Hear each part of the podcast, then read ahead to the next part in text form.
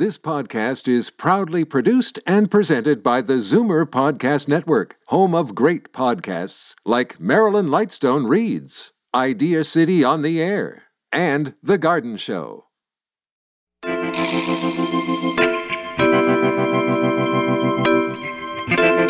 It's never too late to start adopting healthy habits.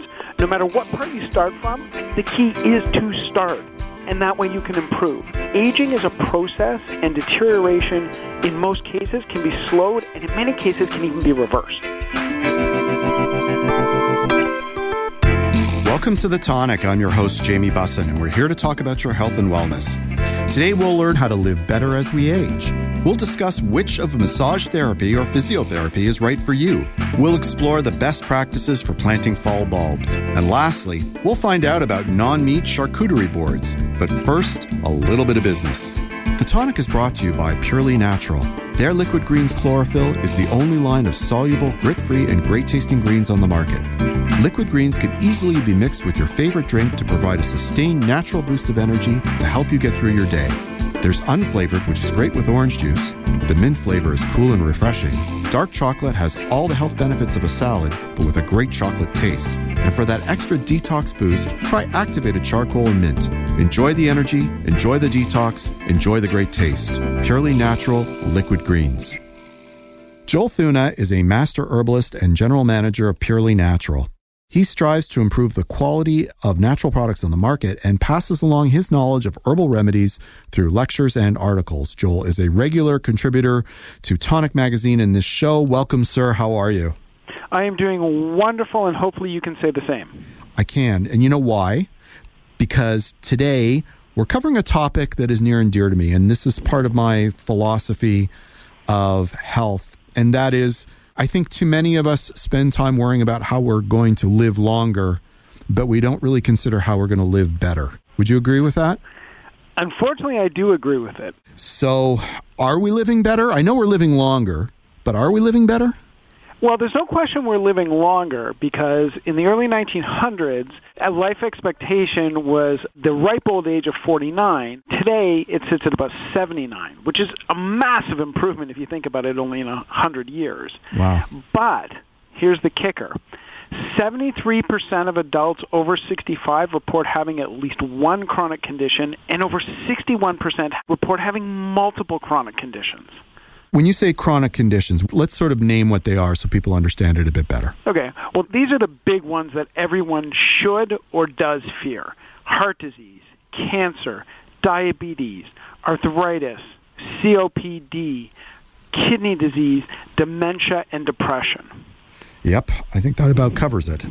uh, so, in light of those existing chronic conditions, what are some of the risk factors that lead us to get those ailments?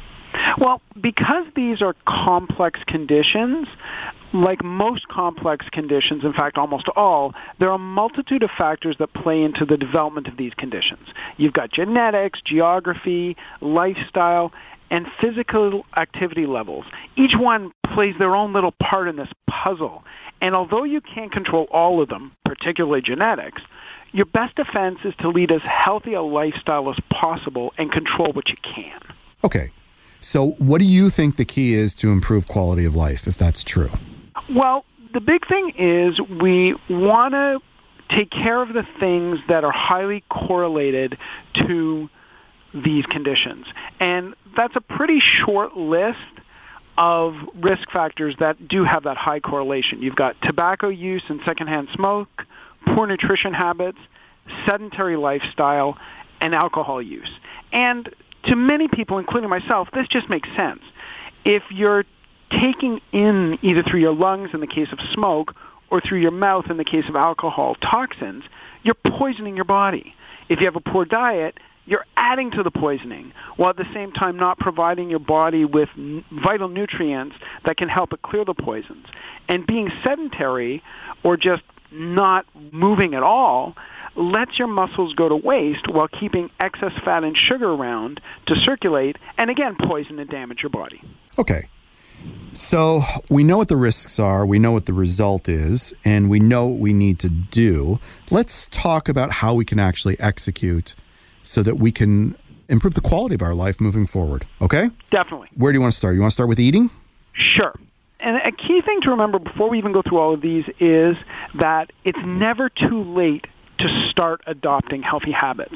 No matter what part you start from, the key is to start, and that way you can improve.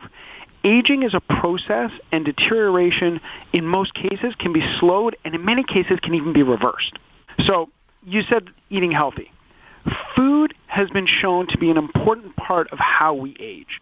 Dietary patterns cause changes in BMI and waist circumference, which are both risk factors for numerous diseases. And what researchers found is the typical meat and potato diet leads to greater increases in BMI. The white bread style diet leads to greater increases in waist circumference. The healthy balanced pattern has the smallest gains in both of those categories. And the additional thing to think about with our foods is that when you're having an unhealthy diet, it's correlated to low concentrations of vitamins, minerals, and micronutrients in your blood that, when they're there in higher levels, actually lead to disease reversal. Okay. Everything you've said, I agree with but I want to add some caveats. So when Sure. we when we talk about BMI and waist circumference, these are metrics that are generally used in order to inform people as to whether or not they're leading a healthy lifestyle, right? So like it's obvious if you are obese, your BMI is going to be much higher than it should be. And you know if you're obese. You just know it. You may not acknowledge it, but you know it. That that being said, BMI is a bit tricky because you know there are different body types, ectomorph, mesomorph.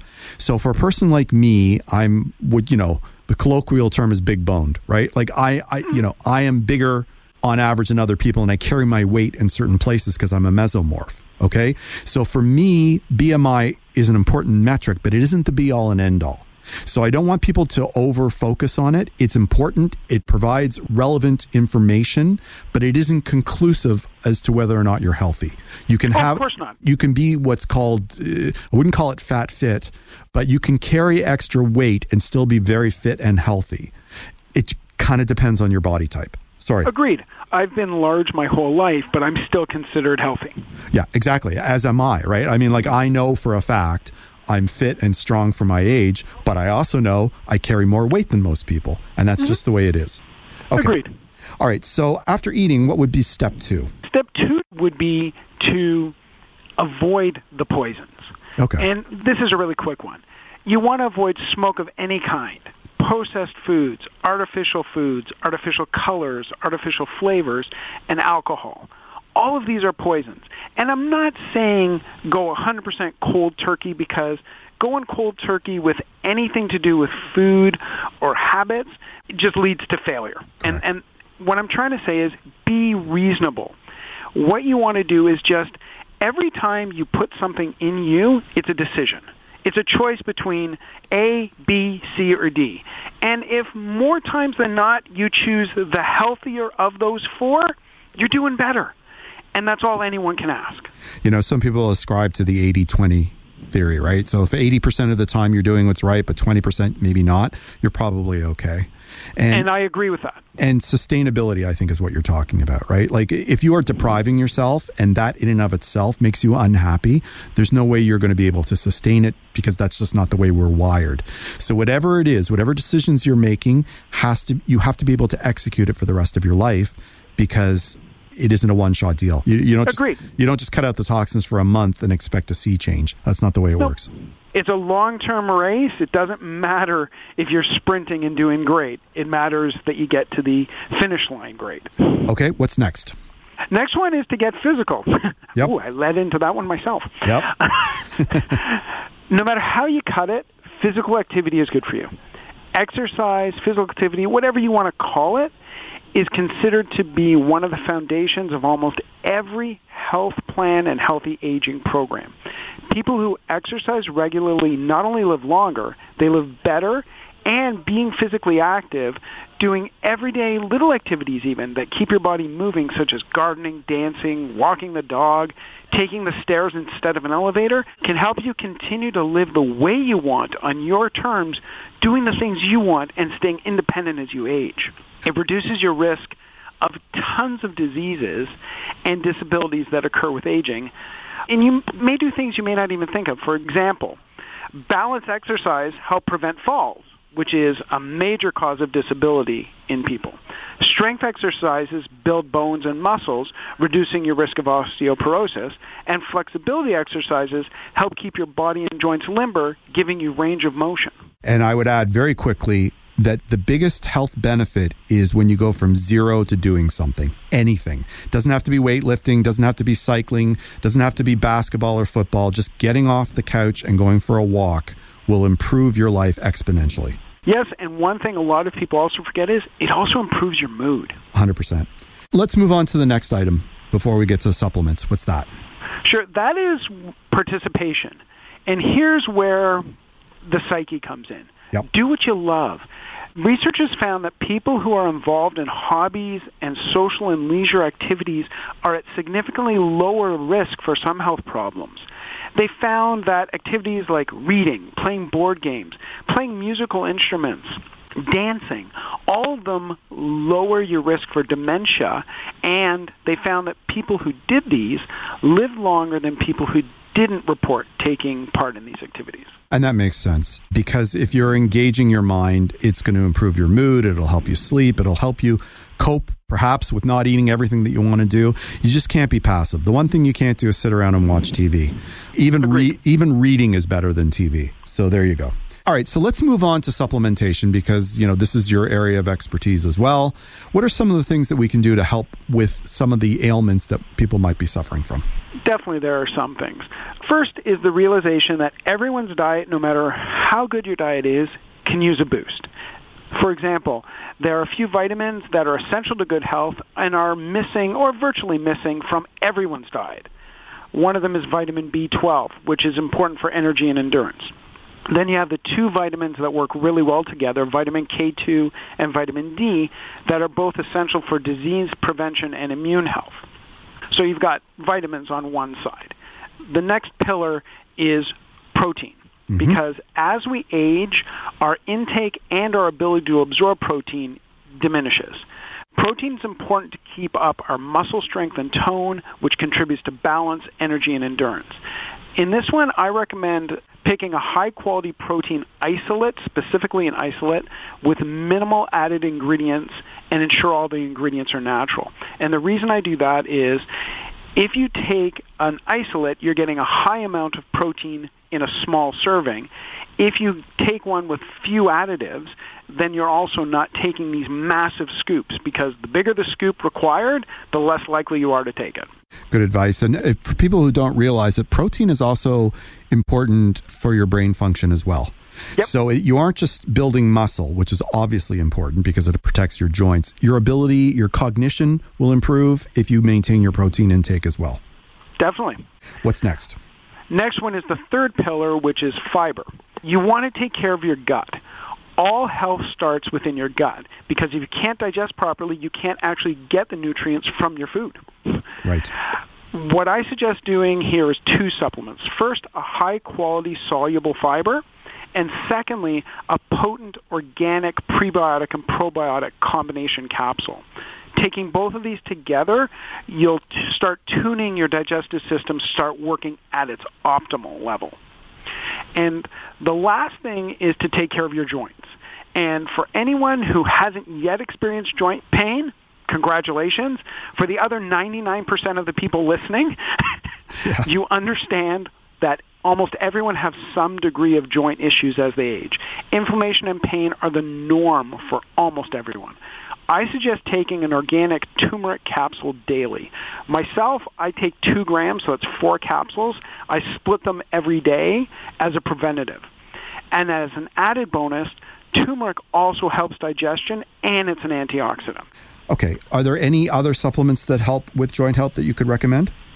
There are some other ones. One other one I'm really fond of is eggshell membrane. There's about four or five different brands out there. And the nice thing about eggshell membrane is what it does in a very small dose, essentially one capsule a day, is it actually starts building up your joints from the inside out. Okay. We have time for one last question, and I want to just circle back quickly to gut health. Do you Yes. recommend any enzymes to help with digestion? I recommend enzymes if people have enzyme issues. And the reason you would know if you have enzyme issues is when you're eating, if you have pain or excess gas during or immediately following. Okay. And there's multiple products out there that are broad range vegan enzyme digestive blends. They're all fairly good, but find one that works for you. If you take one and it doesn't work, don't give up on enzymes. Just switch to a different brand until you find the one that works for you. Fantastic advice. Thank you so much for coming on the show today. As always, my pleasure, sir. That was Joel Thuna. We have to take a short break, but when we return, we'll discuss whether massage therapy or physiotherapy is right for you on The Tonic. I'd like to give a shout out to our new sponsor, Omega Alpha. This company is 100% Canadian owned. Their team consists of allopathic and naturopathic doctors, nutritionists, researchers, and other scientific professionals, all led by their CEO, Dr. Gordon Chang. Formulations are created on their 40,000 square foot facility located in Toronto. Omega Alpha uses only the highest quality ingredients to manufacture the most efficacious yet price friendly nutraceuticals. For more information about Omega Alpha, visit OmegaAlphaInc.com. Health Casa is a mobile healthcare service that brings the clinic to you. Imagine convenient appointments in the safety and comfort of your own home for massage, physiotherapy, chiropody, orthotics, ergonomic assessments, and occupational therapy. Their services are covered by most insurance plans, and their team of highly trained and vetted healthcare practitioners bring everything they need. So all you have to do is answer the door. No more wasting time in traffic or gross waiting rooms. Health Casa brings the clinic to you. For more information or to schedule an appointment, visit healthcasa.com. You're listening to The Tonic on Zoomer Radio. Having started a small chain of foot clinics and an orthotic manufacturer in the GTA in 2010 and selling them in 2014, Mike Gaspar became acutely aware of the key to rapid growth, providing an extraordinary patient experience. In 2017, along with his partner Karen, he founded Health Casa with the goal of providing safe and convenient access to high quality healthcare to patients in their homes by going back to the roots of how we used to get our healthcare, the house call. Mike's aspirations for Health Casa are twofold to provide a great patient experience and to provide a great practitioner experience while making the process as easy as possible for everyone involved. Welcome to the show, sir. How are you? I'm fantastic. Thanks for having me. So, we all know what a massage is, right? We've either had one or we've seen one. But how does that differ from massage therapy? So it's sort of a more official version of a massage. I mean, you have someone who's trained and registered and they work on your muscles, ligaments, tendons to make sure that they work out all the kinks, not just leave you relaxed, although that is also a benefit. Right. And a, a registered massage therapist is exactly that. They are registered, which means there's a college of massage therapy, and that's that's actually relatively new within the last decade, right? It's a good question. I don't know exactly when the uh, College of Massage Therapists of Ontario was formed, but that is a critically important point: is that they are registered and regulated by that college. Right. So it's different than going to quote unquote a massage parlor and massage therapists do not like being called masseuses, right? No, that is uh, if that's your your one takeaway here. It's don't call your RMT a masseuse or a masseur. That's how you get an elbow like in, into your lower back, right? You call them a masseuse, you, you may not be able to walk out, right? Maybe a flying elbow. So, what's the difference between that and physiotherapy? So physiotherapy is you know they study the science of movement. So they're going to get down to the nitty gritty of what the root causes of your particular pain. You know, is it you know an irritated and inflamed ligament or tendon? Is it a locked up muscle because of an injury or an overuse, in, like an acute in- injury, like you've fallen down or got hit by something?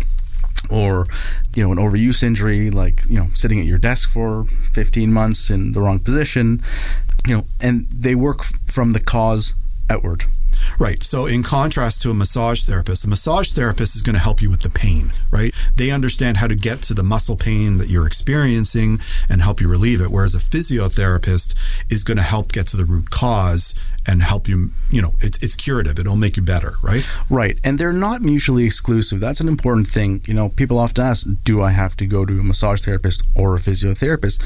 The answer is often both. You know, let's go see a physiotherapist first and figure out the root cause, figure out what needs to be worked on, and then maybe in between your physiotherapy appointments, you're going to see a massage therapist who can help relax those muscles and help those physio treatments be more effective. Okay. What sort of things do people have? Like, what sort of ailments do they have that might edify why they might go to a, a massage therapist as opposed to a physiotherapist, or vice versa? So, great question. It's something that's very hard to answer. It's very personalized. So, anything, you know, that hurts, it could be, again, you know, like I said before, a specific injury, like, you know, you were playing softball on the weekend and you got you know you swung too hard and missed and you just wrenched your back or pulled an oblique muscle or messed up your shoulder or again like we've all been doing sitting in front of a screen for 15 16 months whatever it is now in the wrong position you know with with stuff not set up correctly so it's very personalized but that's the beauty about physiotherapy is that you can figure out with them or they can help you figure out what the root cause is. So where is this pain in your body and what has caused that pain? And then how do we reverse that and set you up to not only address that pain that you're dealing with right now but also preventing it in the future? Right. My experiences and you, you can correct me if i'm wrong like a lot of former student athletes go into physiotherapy and they have a pretty good understanding of the types of injuries that can occur to people because they've all had them themselves, right? It's like it's a pretty good reason why they got into it. So, for example, I had an Achilles. Uh, it wasn't a tear, but it was a, a, pretty serious Achilles problem. My physiotherapist was actually a former college athlete who knew exactly how to help me with it because he had suffered from himself. Like, and if I had to guess, uh, they probably went into uh, kinesiology after that. Correct, right? Yeah. So that's very common, but and that's you know basically studying the anatomy and, and you know how your body moves. I mean, we're not static by any stretch, and we're certainly not, uh, you know, balanced. We're not perfect beings. In fact, you know, most people are asymmetrical in a number of ways. You know, from one foot being bigger than the other, or a leg being longer than the other, only by a couple of millimeters. But you'd, you'd be surprised at how much a couple millimeter difference really changes the biomechanics of your body. Right. All my ankle problems are in my left ankle as opposed to my right, right? And I know mm-hmm. I know it's because I'm left dominant. I'm a lefty and I mm-hmm. know how my stride is and it's just a function of that, right? Like I don't run anymore because mm-hmm. of it. And some things can't be fixed. And you know, massage therapists for example can help you. If you've got chronic pain that isn't going away, for example, that's a good reason to go see a massage therapist because they are really experts at helping you deal with the pain, right? Well, again, I, I think they'll help you feel better right then and there. Right, exactly. And then if they're a good massage therapist and they take the time like we do to educate the patients, which, and I'll say this, this should be done by every healthcare professional, you know, and it's just my opinion, so take it or leave it. But helping you get better is one thing. Teaching you how you got there and how to get better on your own is really what takes it to the next level. So, you know, having the massage therapist say, okay, well, this is tight and I've seen you for X number of weeks and it's tight, but it keeps getting tight. There's something causing that tightness. You need to dive deeper let's refer you to to physiotherapist. Right. And a physiotherapist isn't just manipulating your body, right? They, they may suggest some stretches and exercises that you can do, right? Like they do all sorts of stuff. So you can have someone, you know, like yourself, you know, we'll call each other young guys. Yeah. Um, Thank you for that. You're welcome back to the show anytime. There Mike. we go. you know, weekend warriors going out yeah. for a jog, walking your dog, playing, you know, shinny with your buddies, you know, playing golf, whatever the case may be. And you know, getting hurt and dealing with that. But then you have physiotherapists who can also help with, you know, your elderly relatives who we had someone that we saw, and obviously I can't name names for privacy reasons, but you had an elderly woman in her early 80s who unfortunately fell down. Mm-hmm. She broke her ankle and dislocated her knee, like mm-hmm. kneecap right to the side, yep. bad shape. So our physiotherapist helped her get back up to not only just walking around the house, but doing everything she wanted to do. And she was uh, and enjoyed doing. So there's something called activities of daily living, which is, you know, exactly what it sounds like, you know, living your life. But doing things like going for a jog, going for a bike ride with her husband. So obviously a very able-bodied, you know, early 80s. Yeah. And she, she at the beginning of the, of the process thought, I'm not going to be able to do this anymore. That's really, concerning. Really, it's That's concerning and it really messes with you. You know, my life is now going to be totally different than it was before this injury. Right. And the physiotherapist worked with her to get her back up to doing everything that she, she, she doesn't see us anymore. She's, you know, graduated from Health Casa, I guess. Did she get a diploma? yeah, I should, I should mail her one. What if you don't know whether you should be seeing a massage therapist or a physiotherapist? Like, how do you deal with that? So the short answer is communication. I mean, communication, in my opinion, is the most important part of any sort of relationship, be it personal, professional, etc. So you have an injury, you don't know what to do, you see a Health Casa ad, you say, Well, I don't know, I want to book a massage. And then you get on the phone with someone like us, which sadly is kind of a, a rarity these days. You know, Yeah. just fill out this web form and book your appointment, and boom, we'll send whoever you ask. But if you don't know, you want to be able to call someone. And yes, it's more efficient from a business to have someone book on their own, but to have someone there, you know, to answer all your questions and help you understand not only what's going on, but what your options are, that's important. So the short answer is ask questions. And if someone is there willing to answer, that's the place you're going to go. Yeah, that triage is so important. Uh, be- Critically important. Because it helps the practitioner too to understand what it is they should be preparing for, what your expectations are, you know, what your needs are. It's helpful for everybody, really. Right. So, a very interesting point you brought up about helping the practitioner is that, you know, one thing when I owned my clinics, I didn't like when I saw my practitioners go up to the treatment room where a pa- their next patient's waiting. They pick up the patient's chart on the, you know, outside the door, one of those plastic file Sure. holders, and say, Hi, look at the chart.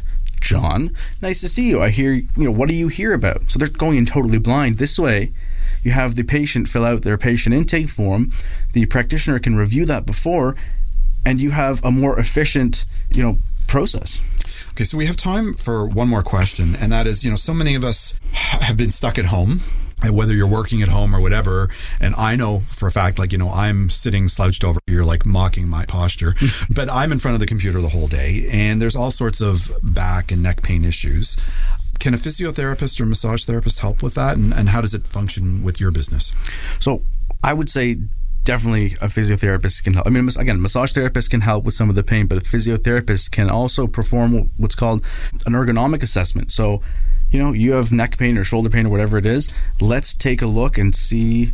You know, what's going on? How's your monitor set up? Is it too far? Is it too close? Too high? Too low? Are you using an external keyboard? Are you hacking away on your laptop and you know stretching over, or are you, are you sitting on the couch? You know, where are you sitting? How are you sitting? Where are your peripheral devices set up? How many monitors are you using? There's a million different combos, and people don't think of these things. Like I just need to get it done, and you know, something as simple as a footrest, or you know, an empty Amazon box you can use as a footrest, which I guarantee 99% of the people listening have one of those at home right now. You know, that can take strain off your back. That's really important. And that works the same way as any other appointment. You know, I'm working a lot at- my home office.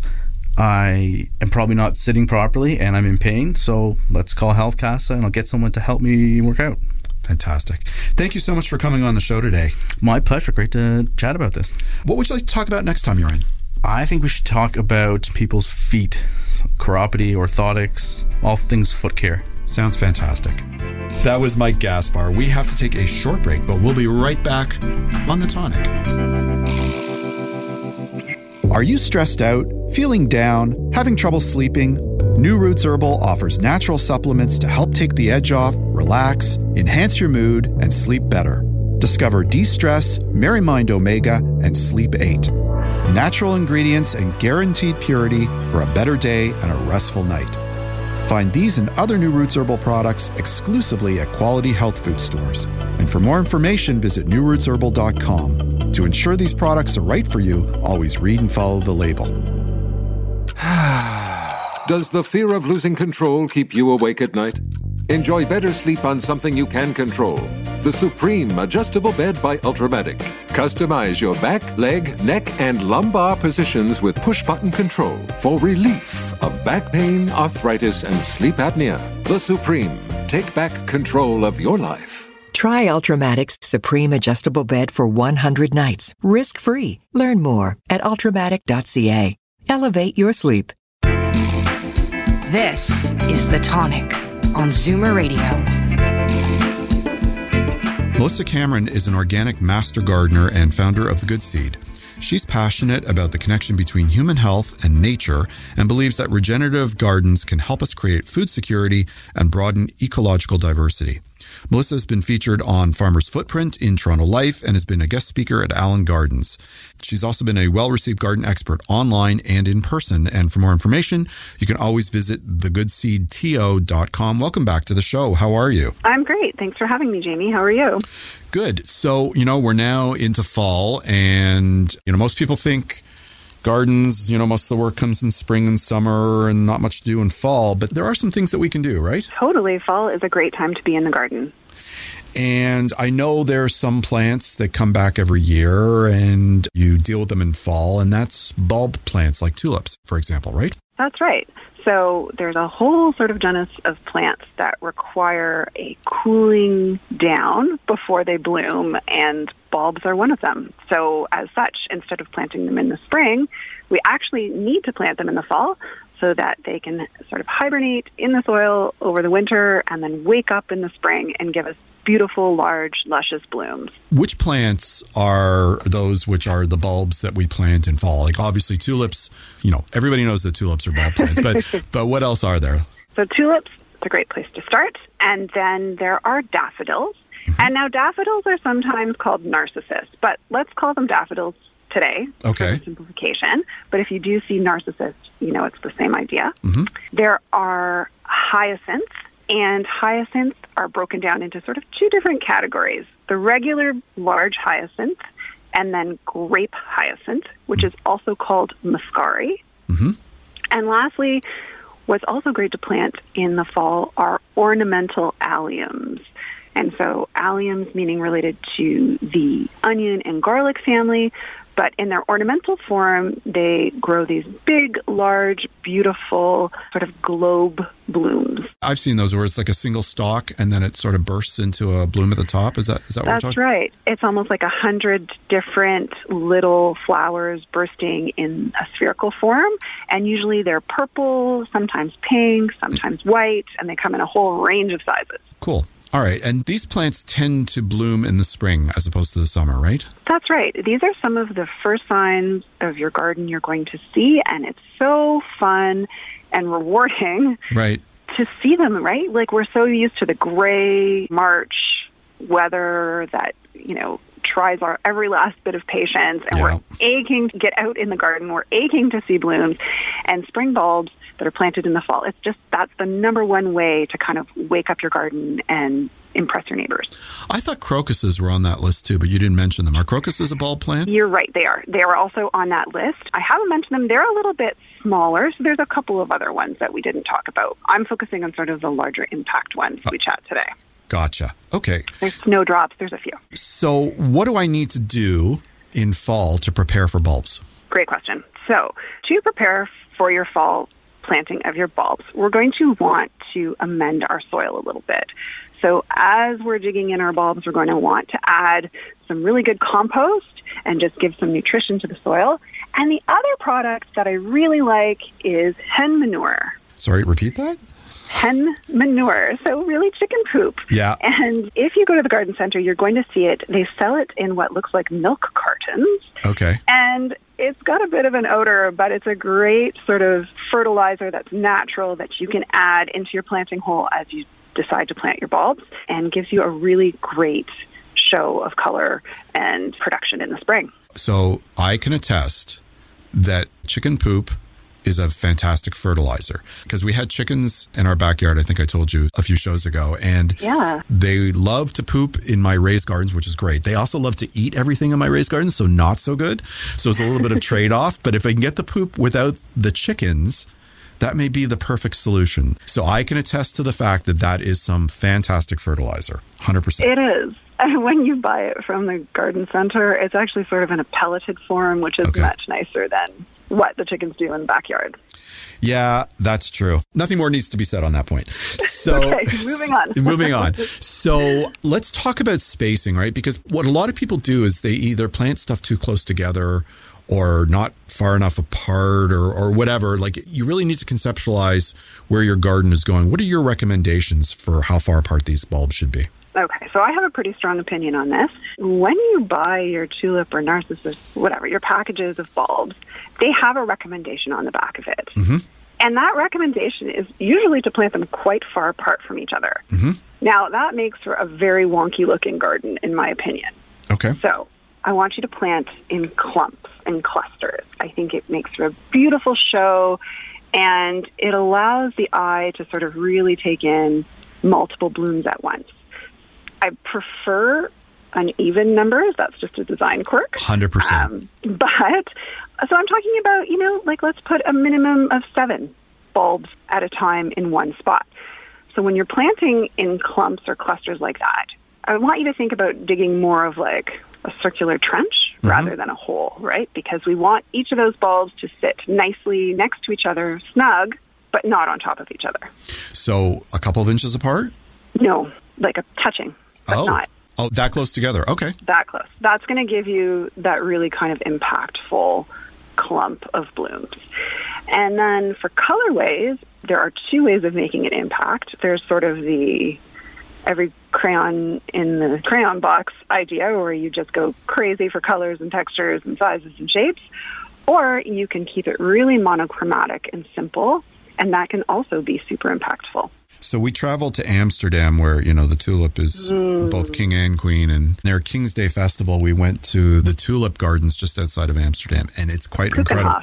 Yeah, it's quite incredible what they do there. But I'm kind of like a monochrome dude. Like I, I kind of like it when you have the bursts of color, but like together as opposed to like mixing them all up in one spot. It just kind of looks very nary. I don't know. That's my personal taste. And in the garden, like when you see it done properly, like properly cultivated and, and spaced and everything, it, it really is spectacular. It is. One of the like key differences between seeing tulips at a botanical garden versus what you're doing at home is to consider the other plants that you actually might have in your garden. Right. So when you are in these beautiful botanical gardens, even places like Casa Loma, things like that, they have huge swaths of land that they can sort of space the tulips or the daffodils or the hyacinths in of a little comfier spacing, and they just have large volume over large space. At home, you may have other plants that are quite near to where you're planting your fall bulbs, mm-hmm. and so clumping them can make sense. Yep. How do we keep the squirrels from getting at the bulbs? Because that's an issue. That's a great question. So, in general, the squirrels are not going to bother your daffodils or your hyacinths, and that's because they release a substance called oxalic acid. And that's an irritant and poisonous, and they don't love it. But they do love, love, love the tulips. So, I think we've talked about this before, but your best defense is a good offense. And for me, that means creating a physical barrier.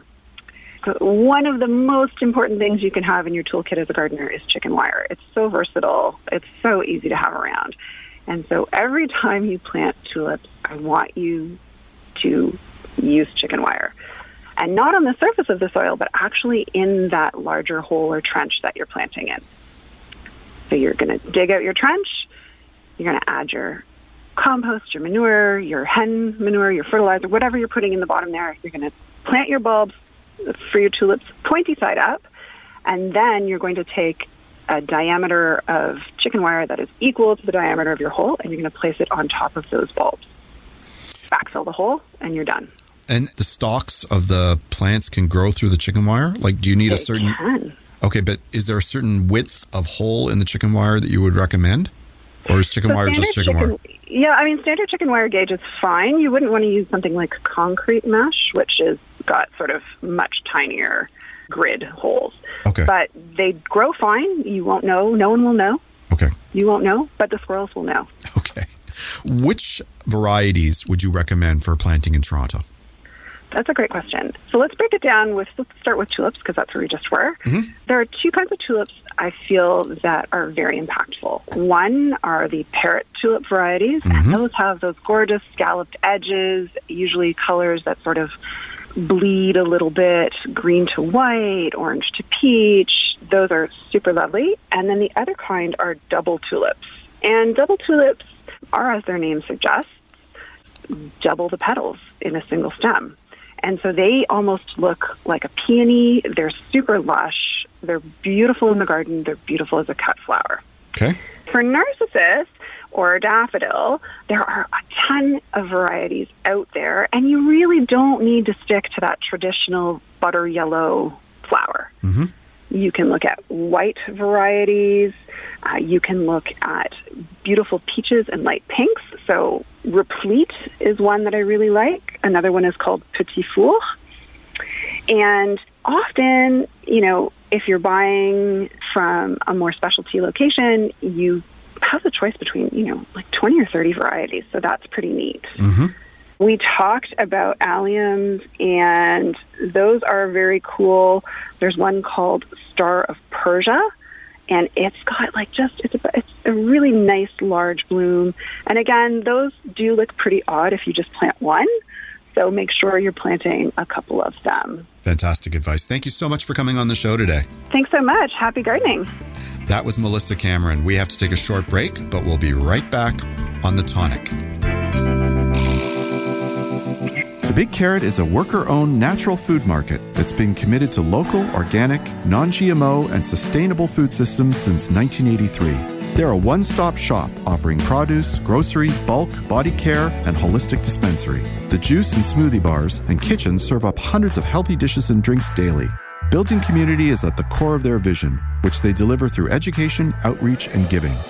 They want everyone to share in the goodness they offer. Visit their website for more information at thebigcarrot.ca. Hi, I'm Jamie Bussin. I'm not only the host of the Tonic Talk Show and podcast, I'm also the publisher of Tonic Magazine. Tonic's a health and wellness publication distributed with the Globe and Mail to each and every home subscriber in Toronto west of Victoria Park. And it can be found free on racks at over 100 locations across the GTA. You can learn more about Tonic Magazine at tonictoronto.com. Hey, if you like the Tonic Talk Show, check out the new look of Tonic Magazine. This is The Tonic on Zoomer Radio. Carolyn Tanner Cohen is the owner and founder of Delicious Dish Cooking School in Toronto. She's been teaching cooking classes for 17 years. She has a science background which edifies her interest in health and fueling the body with foods that will optimize health. Carolyn teaches people how to meal plan, eat healthy, cook with natural whole foods, and organize their kitchen. She teaches new cooks, seasoned cooks, university students who are living on their own for the first time, nannies, housekeepers, and everyone in between. For more information about Carolyn, you can visit deliciousdish.ca. Welcome back to the show. How are you? Hi, Jamie. Great. How are you? I am doing well. It's fall, and I love eating in fall. We're going to talk about something I know that you love, which is a food trend, which is charcuterie boards or boards, actually, right? Yeah, it's more boards that I love than charcuterie. But traditionally, they were charcuterie boards, right? Yeah. You know what charcuterie means? Like the word charcuterie? No. I just did a little research. So I didn't know this myself. It means cooked flesh, or actually it means flesh cooked. Okay. so that actually turns me off a little bit from the word charcuterie. Well, it turns some people up, not really me. And I am definitely one of these girls that loves a good charcuterie, mm-hmm. but I do try to avoid eating a lot of nitrates and a lot of processed meats. So when I make a charcuterie board, and some people don't eat it at all, so I like to make an alternative charcuterie board that is meat free. Okay. So some people have a hard time with that, or some people don't even want to put meat and cheeses on the same board. So the topic today is really about a meat-free charcuterie board, not so much a vegetarian charcuterie board, but meat-free. Okay. Got it. And the other way we could start thinking of charcuterie boards are like think of it like a healthy snacking board, or not necessarily healthy, but a snacking board or a sharing board. So now that you know we're sharing a little bit more right now, Yep. it's a great way to serve with guests. Okay. Yeah, for the people that are reluctant to sort of share, you can make mini boards. Oh, for yeah. for couples or individuals, right? It's Yes. just it's just a different way of presenting food and eating, really. Yeah. And it doesn't have to be a wood board. Like I've seen mini slate boards. Mm-hmm. And it's a really beautiful way. So like you could sort of make like a hero board and everybody could have their own little slate plates and you could serve even using tongs. Yep. Everybody gets their own set of tongs, like mini tongs. That's a nice way to do things actually. Okay. So how do you build the perfect charcuterie board when meat is not your thing or even if it is, but we're not going to talk about the meat today. So you want to stick to a formula, mm-hmm. okay? And when you have a plan, you'll be successful. So I'm not a big fan of overloading things. So I don't like those charcuterie boards that are overloaded and busy and crammed and have crackers everywhere and food and there's no gaps. My motto is embrace the space. Okay. Yep. I think food looks much more inviting when it's less busy or overloaded. So build a framework for your board. Color, flavor balance, and an assortment, but not too many, of textures. So less is more and just have more of each thing. Okay? Mm-hmm.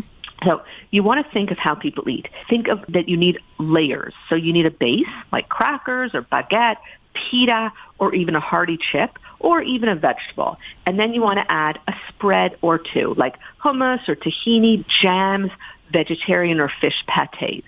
Okay? Mm-hmm. Then think of toppings like a smoked fish, cheeses, fruit slices such as figs, melons, apricots, and then you could add a few dips or drizzles like olive oils, balsamic vinegars, some additions to olive oils like a dukkha spice blend, which is like a North African spice blend that has nuts and cardamom and coriander and a few other ingredients, very delicious.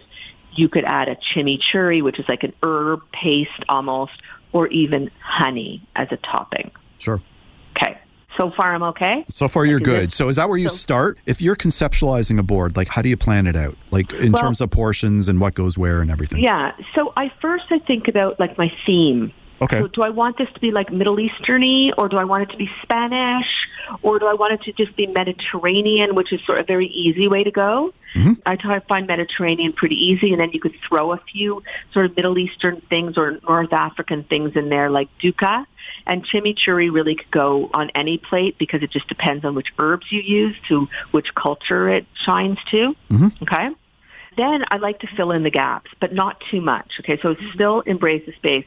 And that's when you're going to throw in some smaller fruit clusters. Most people use grapes, but I like to use cherries or blackberries are really nice, or some dried fruits and nuts. Okay, or without nuts if you want to keep it nut free. Now, plan seasonally. Okay, so we all know like the baked brie. You're not going to be using baked brie in the summer, spring, summer, and fall maybe towards the end of fall, but if you're thinking about save it for the winter and bring it out like November or later, okay? Mm-hmm. But in the summer, you want to highlight fresh fruit by grilling it. If you want to throw in some sort of a cheese, you could consider using a mascarpone as one of your cheeses or spreads, and you top that with a really good artisanal honey or a very interesting balsamic vinegar. Okay. You could also make something like burrata the centerpiece if you can Oh, contain. yes. If you that can was contain my the. next thing. Oh, okay. Sorry, I stole your yeah, thunder. no, I'm happy you brought that up because my next highlight was like, let's get creative. Sure, Right? yeah. But when you're thinking burrata, think, you know, I don't need to put something super messy on a plate Yeah. because it's just going to spill over. Correct. Okay, so you can add small bowls to your board. So you put a small bowl, put a ball of burrata, splay it open, drizzle it a burrata for those of you who don't remember from last month or wasn't listening. It's a fresh mozzarella, and in the center of it, it has cream or a milk in it, and it's delicious, very mild, needs salt. So splay it open, sprinkle some good flake sea salt in there, nice olive oil, a fruity olive oil, good amount of pepper, and maybe even a drizzle of balsamic. And then around the bowl of burrata, you might have baguette slices with a small knife. Mm-hmm. Okay? The other thing you could do, and would you put the burrata in the bowl, Jamie? Yeah, you can't just leave it on the board. Okay. Anything that's going to make a mess, whether it's Right. whether it's dips or spreads, they're going to have to be contained. be- Exactly. because not every, you know, you're some people love to mix things up, but other people like to have Exactly. the stuff on the board individually. So, Yeah. And you could get creative. I mean, think of like a, a beautiful tomato bocconcini caprese salad layered with basil, and you could fan that out on a board. Sure. Or you could chop it up smaller and make it almost like a bruschetta mix in mm-hmm. there in a bowl and serve it with some toasted baguette or fresh baguette on the side. Mm-hmm. Go fishing. okay, what do you mean? that. What do you mean by that? So I love buying a small tuna loin, like a small amount. You probably don't need more than four ounces on a board or four to six ounces. Perfectly grill it. So what I like to do is I season the outside of the tuna with some oil and sprinkle it maybe even with some sesame seeds and sea salt and pepper grill it on two to four sides, depending on the shape of the tuna, anywhere between 30 seconds a side. If there's four sides, if there's two sides, it's a minute per side on very high heat. It's still raw in the middle. You could do it well in advance because it could be cold, okay, serve cold. Slice it thinly, like about a half an inch, a quarter to half an inch thin, and fan it out in place of a traditional cured meat. So it might look like a salami fanned out, but it's a sliced tuna. And then right beside it, you serve like a nice chimichurri or a, like even a store-bought pesto without cheese. Like you could buy pesto that has no cheese in it because that would go really nicely, and some thinly sliced baguette crostini. Yep. You could also go and either get some hot smoked or cold smoked fish, which goes nicely on crackers or breads or pitas as well if you wanted to go the seafood way, right? For sure. So what do you like in terms of your smoked fish? It depends. Schmaltz Appetizing has this really interesting beet cured salmon, mm, which I quite like. Love that. They also have a pastrami spiced salmon, and then the traditional. I also I don't mind uh, smoked trout if it's done properly because you yeah. can you can also puree that into a spread.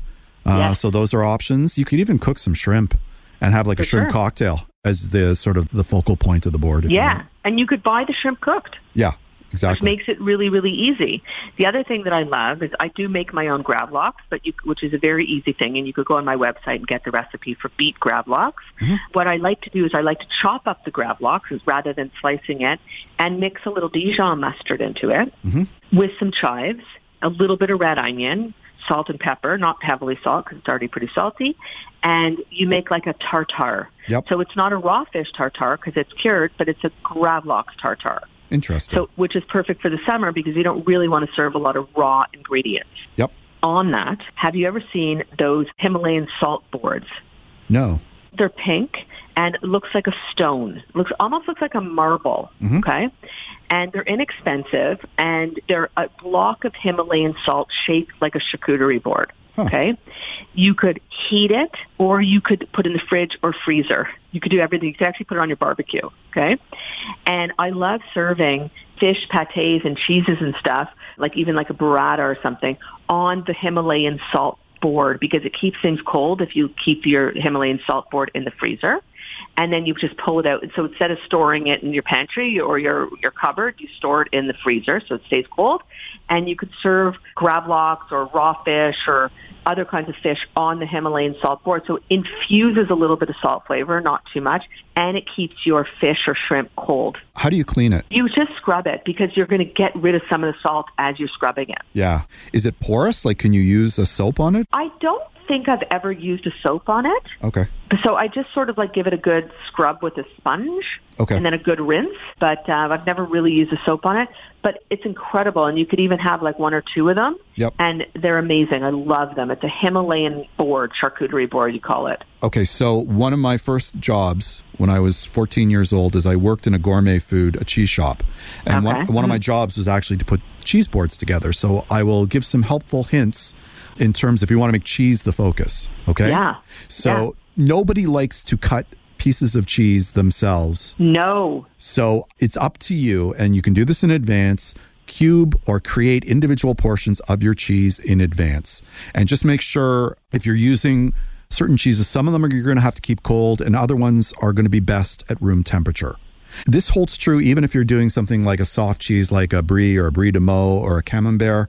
You can cut a few wedges because it's really frustrating if there's a big board and you're sort of angling to cut pieces of cheese because nobody wants to do it. They don't want to It's a great tip. and also select things in groups of three or five. Odd numbers are always better than Yes, even yes, numbers. yes.